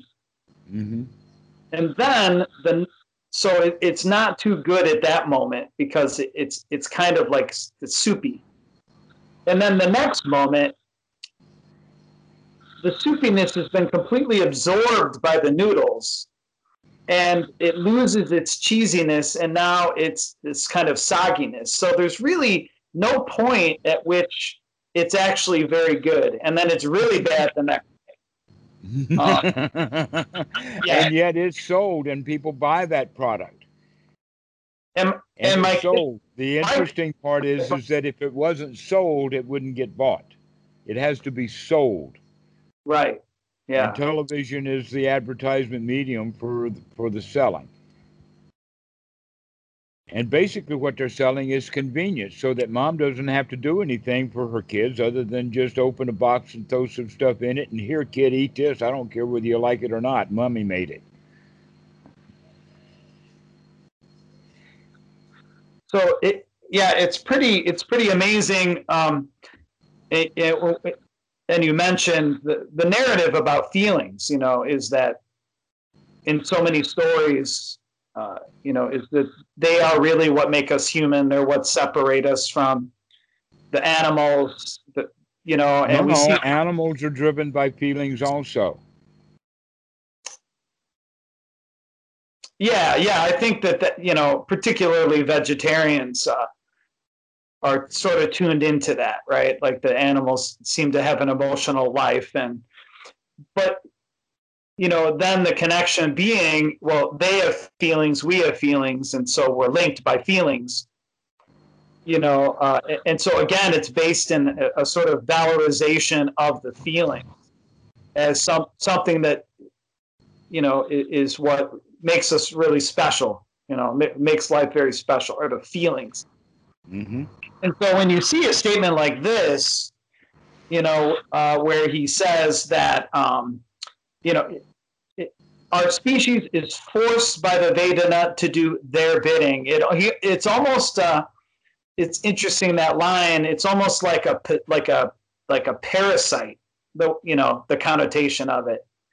We're being forced to do their bidding. hmm Uh, you know, our entire is forced to do a bidding.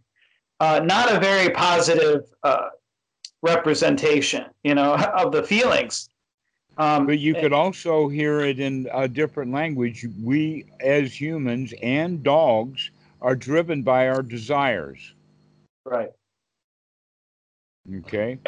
And that's a little more modern language that, that is quite, I mean, anybody can understand that. That's actually part of our lingo, that we are, in fact, driven by our desires. The business community knows this. That's why they want us to desire their product. Is because if we they can get us to desire their product, then we will be driven to go get it. Right. Yes.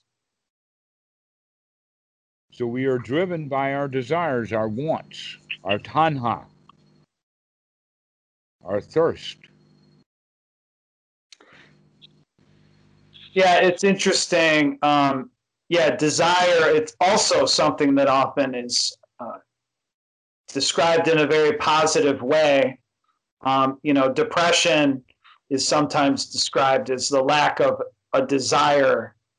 Um, you know, where somebody just sort of like gives up on their desire for a period of time, and so that's a problem. We got to get people desiring again. Except that no, that here's the point about that though is is that they have to say I want that person in the depression to desire what I want him to desire, rather than for that person in depression to be desiring what he is actually desiring, because in fact depression itself is nothing but a weighted down desire, completely completely covered with desire in the sense of uh, don't know where to go, don't know what to do, poor me, pity party, the whole nine yards of it is all based in desire. hmm If they were in the place to where I don't want anything and I'm good to go, then they wouldn't be depressed at all. Right. Depression is, in fact, because they're in the state of desiring and not getting what they are desiring. And so they say, Poor me, what's the point? I'm no good because I don't have what I want. Mhm. And so the business people or the psychologists say, Hey, man, don't want what you're wanting. Come want over this. And if you want what I've got for you, I'll give it to you or I'll sell it to you. And then you won't be depressed anymore because you'll. But you can see that, in fact, no, it's not a matter of desire or no desire. It's a matter that there is desire. Mhm. And that desire is what drives us, whether it drives us into depression, drives us to suicide, drives us to a PhD, drives us to town. It doesn't matter what it is. It's always desire is the motivating factor under there, mixed with ignorance. And when I'm saying desire, I'm talking about also the desire to destroy, to get rid of. For instance, if the arm has a scratch, or an itch, rather, an itch, we will have the desire to get rid of that itch. Mm-hmm. Yeah. This is what is called tanha. And tanha is the desire or the uh, uh, the explosion that comes out of Vedana. The uh, the the desire itself then is uh, could be called the Vedana, the want. So we can let's make the distinction this way. If I like it, that's Vedana. But liking gives rise to I want it, and that's tanha. Mm-hmm. Mhm. And then if I like it and I want it, then it must be good. And now we're clinging to it as upadana. Mhm. Okay. Mhm. I like it.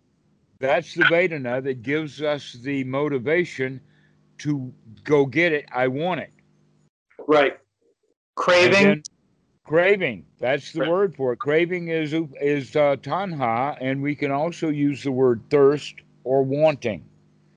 Mhm. because you see the word craving as a really, really strong, powerful word. And when people hear the word craving, they'll say, "Hey, man, I don't. I'm not craving anything." Yeah, but you want stuff. Mhm. Okay. And another one like that is the word dukkha. Dukkha is um, uh, sometimes suffering. But if you ask the ordinary guy out on the street, hey, man, I've got something, I've got the, the Dhamma for you, and um, it will eliminate your, your suffering. And the guy will say, hey, man, I'm not suffering. Right? But dukkha is more broad than just suffering, it's also just uh, down to the level of any little tiny dissatisfaction. So that we can get into ourselves into a state of satisfaction, now we're out of dukkha. Yes. It, it- so he describes the Vedana. He also describes it as a quote conditioner of the mind.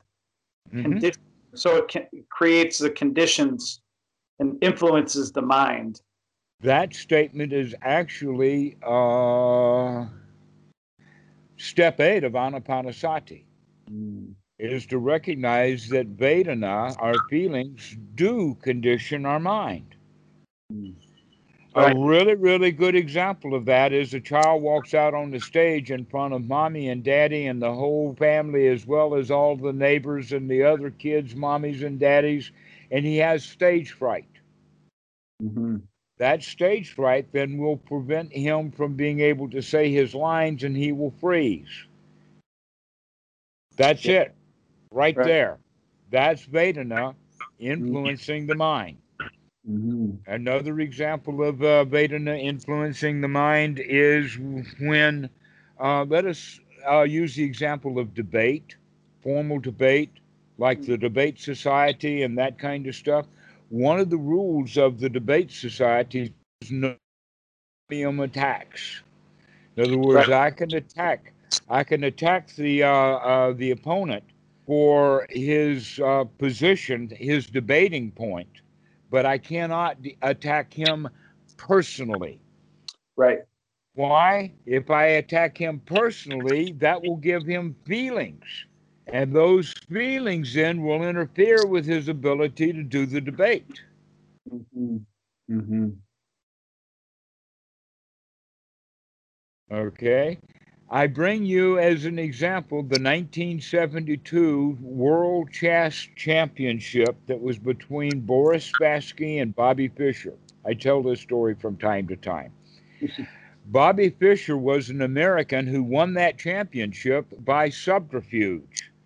That in fact, Boris Spassky was well known to be the very best champion of chess in the world, but Bobby Fischer brought more tools into there than just the chess. He played psychological warfare against Boris Spassky. Mm. What would he do? Several things. One was uh, in chess, if you touch a piece, you've got to move it. Mm. What Bobby Fischer would do is he would take and he would hover his hand over that chess piece, wobble it around like that, and have the entire audience and, and Spassky and everybody think that he's going to move that chess piece next because he's dancing around it with the idea that he's tou- but he's not really physical touching it. So he hasn't broken the rule yet. And so if he moves another piece, he can point out, hey, I didn't touch it Mhm. right? That was one of the things he did. The other thing he did was when it was um, Spassky's time to uh, to move, Bobby Fischer would get up out of his chair and walk around the stage and get behind Spassky and look over his shoulder. And that completely discombobulated Spassky. He didn't know what to do about the fact that Bobby Fischer was behind him, looking over his shoulder rather than sitting across from him at the chessboard. In the uh, 2016 uh, presidential elections, Donald Trump did exactly the same thing to um, uh, Hillary Clinton. He stalked her while she was trying to um, Yeah. uh, give her talk, right? Mhm. Yeah, yeah. There he is. That's step eight of Anapanasati. But now we're looking at it as how negative emotions will condition the mind.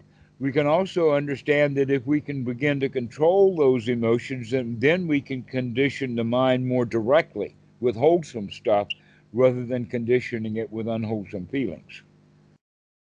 Right. Yeah. He says if we master the Vedana, we will master the world. Absolutely. Absolutely. If you can master your feelings, you are the master of your world. If you can feel the way you want to feel, how would you feel?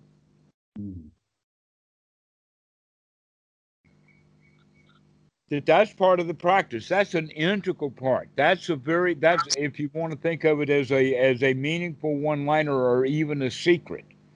Mm. That's it. To master your feelings is to master the world. Yeah. It's it's it's powerful. You don't have to fix the world, by the way. The world's not broken. What's broken is the way we feel about the world.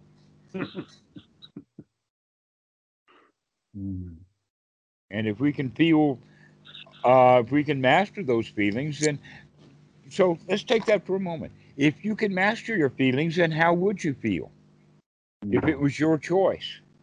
Most people don't have a choice because they're not aware that they've got a choice. Mhm. Not only that, but they think that the feelings are the boss. I am sad.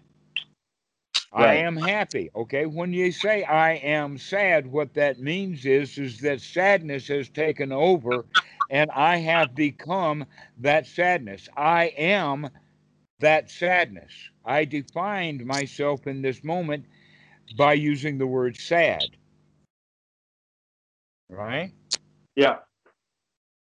But that's a choice. You have a choice. Are you going to feel sad or not? You don't have to feel sad. You can feel any way you want to if you remember to feel any way you want to and you develop the skills of feeling the way that you want to. And there it is, right in the Anapanasati Sutta. The skills to be developed is the skill of sukha, Mhm. piti, to Mhm. become the winner, to become the uh, uh, uh, satisfied with the way things are. That's the feeling that we want to have. Is the feeling of nurturing and friendship, as opposed to the feeling of criticism. Mhm. I like this and I don't like that. That's how you become a master of the world is by mastering your own feelings. feel the way you want to feel. Yeah, he says by eliminating uh, these pleasant feelings, we obtain something even better in return. We receive another kind of Vedana, a higher order of Vedana. hmm Which is what I've just been talking about. That higher order Vedana is Sukha. Yeah. So funny, I keep getting ahead of Bhikkhu Buddhadasa when I'm trying to describe what we're talking about. You mention it, and then I say more Yeah. about it. It's the next thing he says. Yeah. No, it's true. It's true. And, and so, yeah, he he sort of concludes this little summary of, of that second stage by saying, and so it's interesting because he calls the breath the body conditioner hmm um, and actually uses that language uh, in the uh, in in the translation. So we analyze that body conditioner. It's Until- very, very important for you to, to understand that. Let me let me um, uh, expound upon that a little bit for understanding, because that is in fact the absolute correct word, conditioner, as opposed to cause. That in fact the cause and effect or causality and all of that kind of stuff that we see in the physical world, we take that into the mental world also or into Anapanasati and talk about cause and effect. In the Paticca Samuppada, for instance, that Phassa causes Vedana, and Vedana causes Tanha, and Tanha causes Upadana, is not the right way to look at it. A much better way to look at it is that they condition. Mm. Mm-hmm. Okay, so our thoughts condition our feelings, and our feelings condition our thoughts. Just like the breath will condition the body, the, the breath doesn't cause the body, but it causes a condition for the body to make some changes. For instance, if you're not breathing well, if you're uh, um, depressed, not breathing, and then you start breathing well, the body will wake up. Hmm. Or if you're tired and the mind is uh, uh, not in good shape, then you can take a few deep breaths and bring the mind right back out of it. Mhm. Mhm. Okay, so the the, so the right word is conditioner. Bhikkhu Buddhadasa and and Santikaro, they've got that one spot on. That was absolutely correct. It's a conditioner. It's not a cause. Yeah, yeah, it, it put a lot together to hear it described in that way. yeah, and he says so we analyze the body conditioner until we know it in great detail and how it conditions the body. Mm-hmm. Then, by regulating the body conditioner, we master the body. Mm-hmm. This way, we make the Regulating. there we go. There it is. Control. Controlling the breath. The Bhikkhu Yeah. Buddhadasa right there. Regulating the breath. I'm glad Yeah. that you're reading this to reinforce the fact that I did learn it from him correctly. because a Yeah. lot of people say, "Oh, you're not supposed to control the breath," especially from the Burmese. But here, Mm-hmm. Bhikkhu Buddhadasa is making it plain and straight that you, by knowing the breathing, you begin to regulate it. You begin to control it, monitoring it, uh, watching it, uh, and um, uh, writing herd over it. Yeah. Oh, interesting. Yeah. Just, just like the cowboy taking uh, the old Chisholm Trail and taking the uh, uh, the cows up to the railhead, the cowboy does not cause the cows. Mm. but he does condition them to Hmm. market. Mm-hmm. Mm-hmm. Interesting. Yeah, maybe we should do. Maybe there's a spiritual uh, reading that can be done on a, on the movie Red River with uh, uh, John Wayne. maybe it's all. Yeah, maybe it's all uh, an allegory for you know. Uh, I don't know. Uh, con- learning to condition and not master uh, or control. Condition, not Mhm. control. Uh, so, in this way, we make the body calmer and more peaceful. Mhm. Likewise, Relax, relax. Take a deep breath and sigh and ah, relax. yes, yes. Likewise, that which conditions the mind is feeling. We calm the mind by controlling the Vedana so that they do not condition or stir up the mind. hmm Thus, the first stage regarding the Kaya and the second stage regarding the Vedana follow the same basic principle and are similar in their method of practice. hmm So maybe that's a good uh, point to sort of end for today. What do you think? All right. Okay. Yeah, we've been at it nearly two hours now, so I think that we can. Uh, um, I hope that you've gotten some value out Oh. of this. Yeah. Well, it's one thing to sort of read it on your own, and it's quite another to put it into dialogue. hmm Um, you know, it really brings uh, brings it out. Um, so yeah, I found that uh, quite enjoyable, um, and we could continue along these lines if you found it fruitful yourself. Um. Okay, that will be a, a, a long, slow slog, but we can do it that way.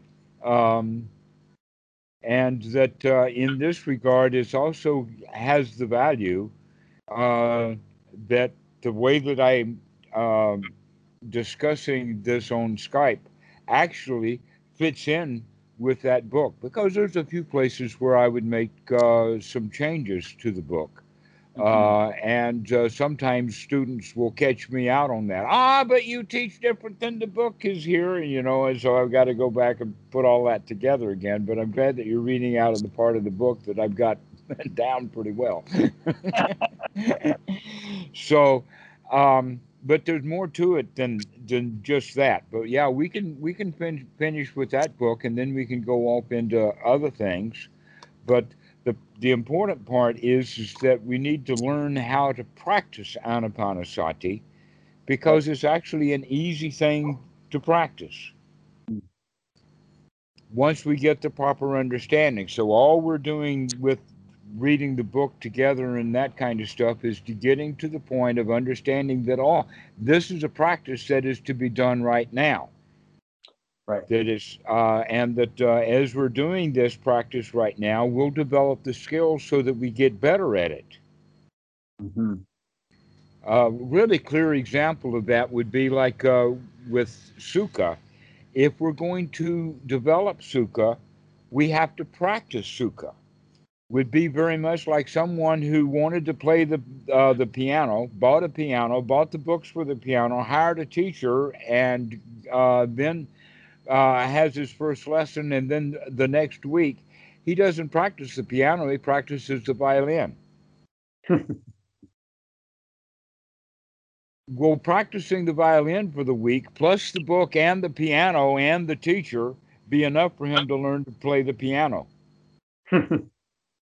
Mm. Probably not. No, he's got to do the extra thing of actually practicing the piano itself. Mm-hmm. So that means that we actually have to practice sukha.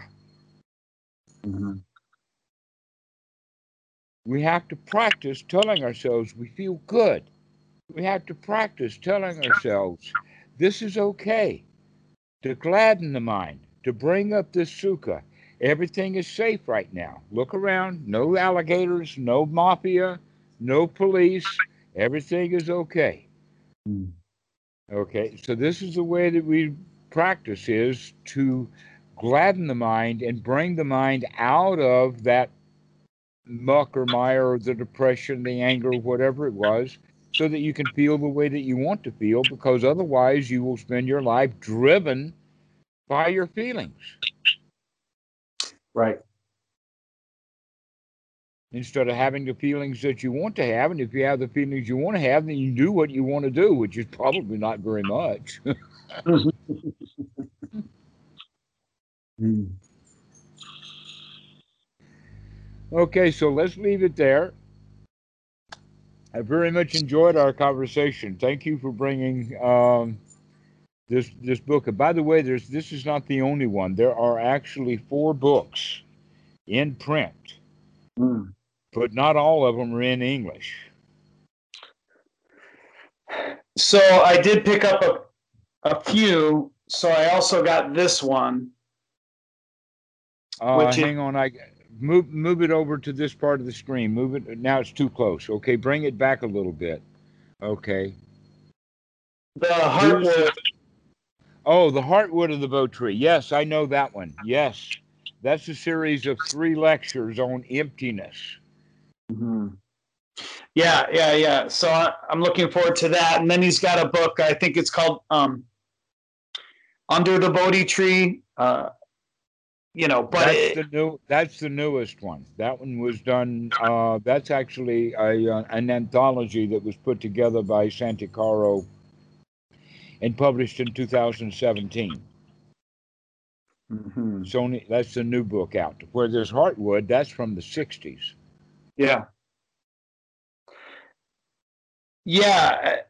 And I'm, I'm very interested in it uh, in light of his sort of non-dual uh, ideas. Uh, I'm very, very curious uh, where he goes. His And emptiness about that is quite funny. Empty is empty.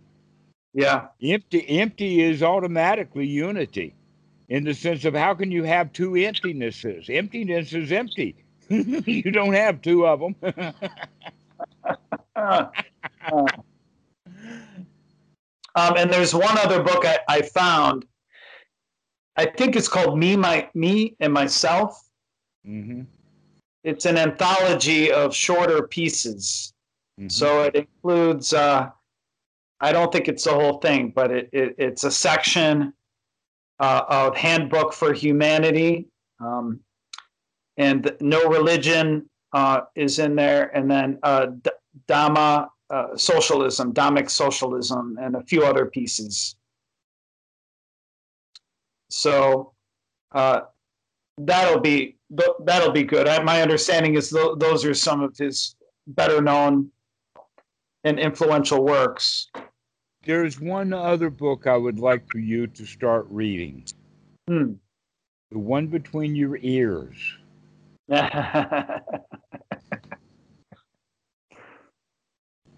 Who was it? Somebody said. Remember, remember, remember to read the book between your ears. Watch what the mind is doing. Watch this Vedana. Watch these feelings. Watch this mental uh, uh, conditioning going on. Begin to understand that you are, in fact, driven by your feelings. yeah. Yeah. Start noticing that. Read that book very, very well so that you know for sure uh, that you're driven by your feelings because you may not be driven so much by them anymore. Mm. Because you can see that connection, you can see that conditioning.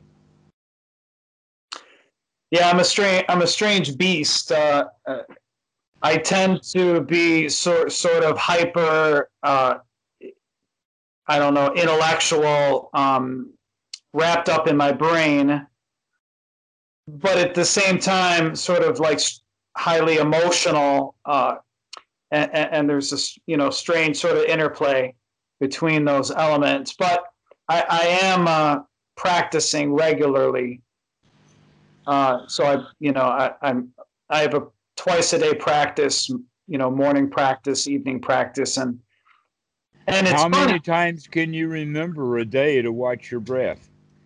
They, That- I have seen it written that every individual, more or less, depending upon many conditions, but we will have thousands of breaths a day, maybe 10,000 breaths a day. How many of them are you going to be mindful of? How many of them are you going to notice? Now you're saying you practice twice a day. Does that mean that you notice two breaths out of the day? You can do better than that.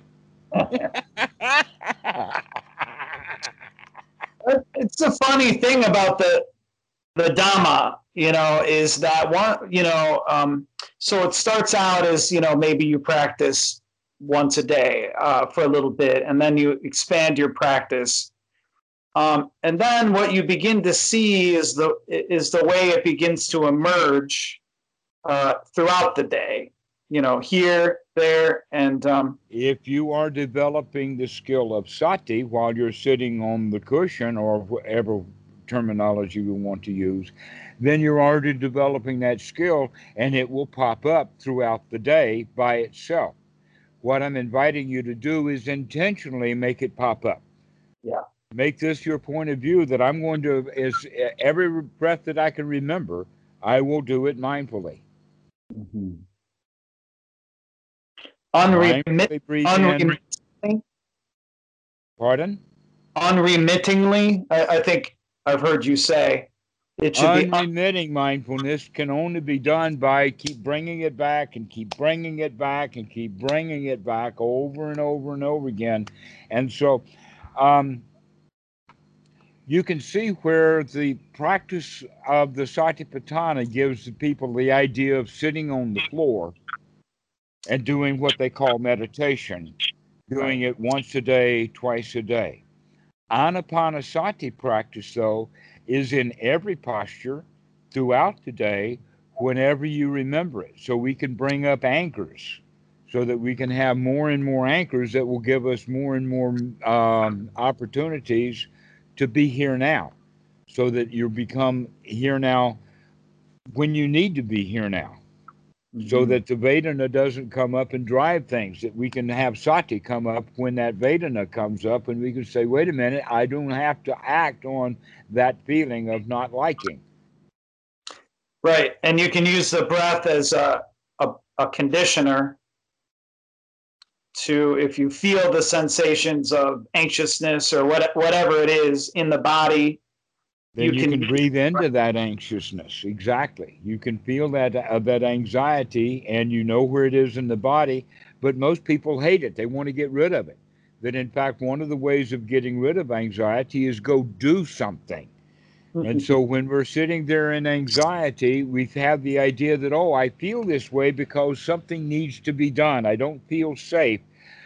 And so the story that I have is, is that the um, the old, old man in the old, old hovel, many centuries, thousands of years ago, is laying on the floor in his hut and he feels anxious. And his idea is, oh, I feel anxious because the fence needs to be fixed. And so he goes out into the night, no electricity, finds rocks and fixes the fence to keep the wolves out and the goats in. He goes back in and he lays down on the on the floor again. And guess what? The anxiety comes back. But maybe that anxiety was there, but while he was working on the fence, he wasn't noticing the anxiety. He was busy. And so that gives us the delusion that our activity keeps us from being in a state of anxiety, where in fact, no, the busyness means that we're no longer dealing with the anxiety. Now we're trying to get rid of it by doing something indirect. The Right. right way to deal with anxiety is look at it directly. Breathe into it. Can you make friends with it? Can you move it around? Can you, when breathing in, make it big, and when you breathe out, make it small? Can you move it from this part of the chest down to that part of the chest? Can you play with it? Can you turn it into a toy? This is the way that we work with it by paying attention directly to it, knowing that you can change this. You can manipulate the way you feel. You don't have to feel anxious and uptight. You can take a deep breath and relax instead. Yeah, it's it. It's funny. uh, We we've sort of talked about kid children, and how they seem many of them seem to innately understand this sort of uh, attitude uh, of, of of playfulness, curiosity, um, good humor in the moment, in the present moment, and then as life goes on, you know. So, for instance, for myself the strategy. So basically, what I trained myself to do was to derive uh, satisfaction through accomplishing tasks. Mm-hmm. So you go to school and you say, okay, here's what I got to do today. I got to read this story. I got to write this essay. I got to go here. I got to go there. I got to go to the attendance office. I got to talk. I got to make a call. And then when you do all those things, you, you feel good because you moved forward hmm Until Right. you think of the next thing that needs to be done. and, and then there, yeah right until the next thing and then every day is a series of tasks meant to move you forward towards a future goal um, and, and you know for a lot of people who go to school you know or they're pursuing a career uh, that is the that's how they train themselves you know Mhm. did i do things you know And, if so I, their lives then are driven by bad feelings. exactly yeah Well, that's what Bhikkhu Buddhadasa was saying. That's it. Right there. You got it. Which means now that if you can change the way you feel, you can take over the world. Mm. And that does not mean that you can win the election and become the next Donald Trump. What we're talking about uh, being a champion of the world is your own world because you you create your own world. Well, they're, they're all props, right? They're all mechanisms to try to create a new feeling. Mhm. So if I make if I have a list of tasks and I accomplish a task and I put a line through it, that task was really a mechanism to try to create a feeling of goodness. a comfort. Uh huh. And now you're beginning to understand. Hey, we can create those feelings directly. We don't have to go do that task. We don't have to go repair the wall to get rid of the anxiety. right. We can Yeah. work with the anxiety directly. Yeah, the the implications of that are pretty astonishing. Um, Absolutely. Yeah. Wakey, wakey. so yeah, I'm going for it. I'm going for it. Excellent, Alan. Excellent. Yeah. Well, let's bring this one to a close and we'll talk later. Okay. Enjoy your practice. Go read that book. It's it's got something in there to check out. Yeah, somebody somebody I can't remember who made that analogy. They said that um, you should de- you, that you should approach your meditation in a similar way to to the way you would approach reading a really good book. You know, you know, with that sort of Right. attention and that interest and that uh, that Right. Until the breath becomes so good that you can't put it down. Right, right. That should be the attitude. Right. Yeah, Exactly. yeah. And as a reader, I can I can appreciate that analogy. So, Excellent. Excellent. all right. Well, thank you once again. I think this was very, very uh, fruitful for me. I appreciate it. Excellent. Okay, be well. May you have all the good feelings you want. Uh, you too. You too. Thank you. Okay. Bye bye.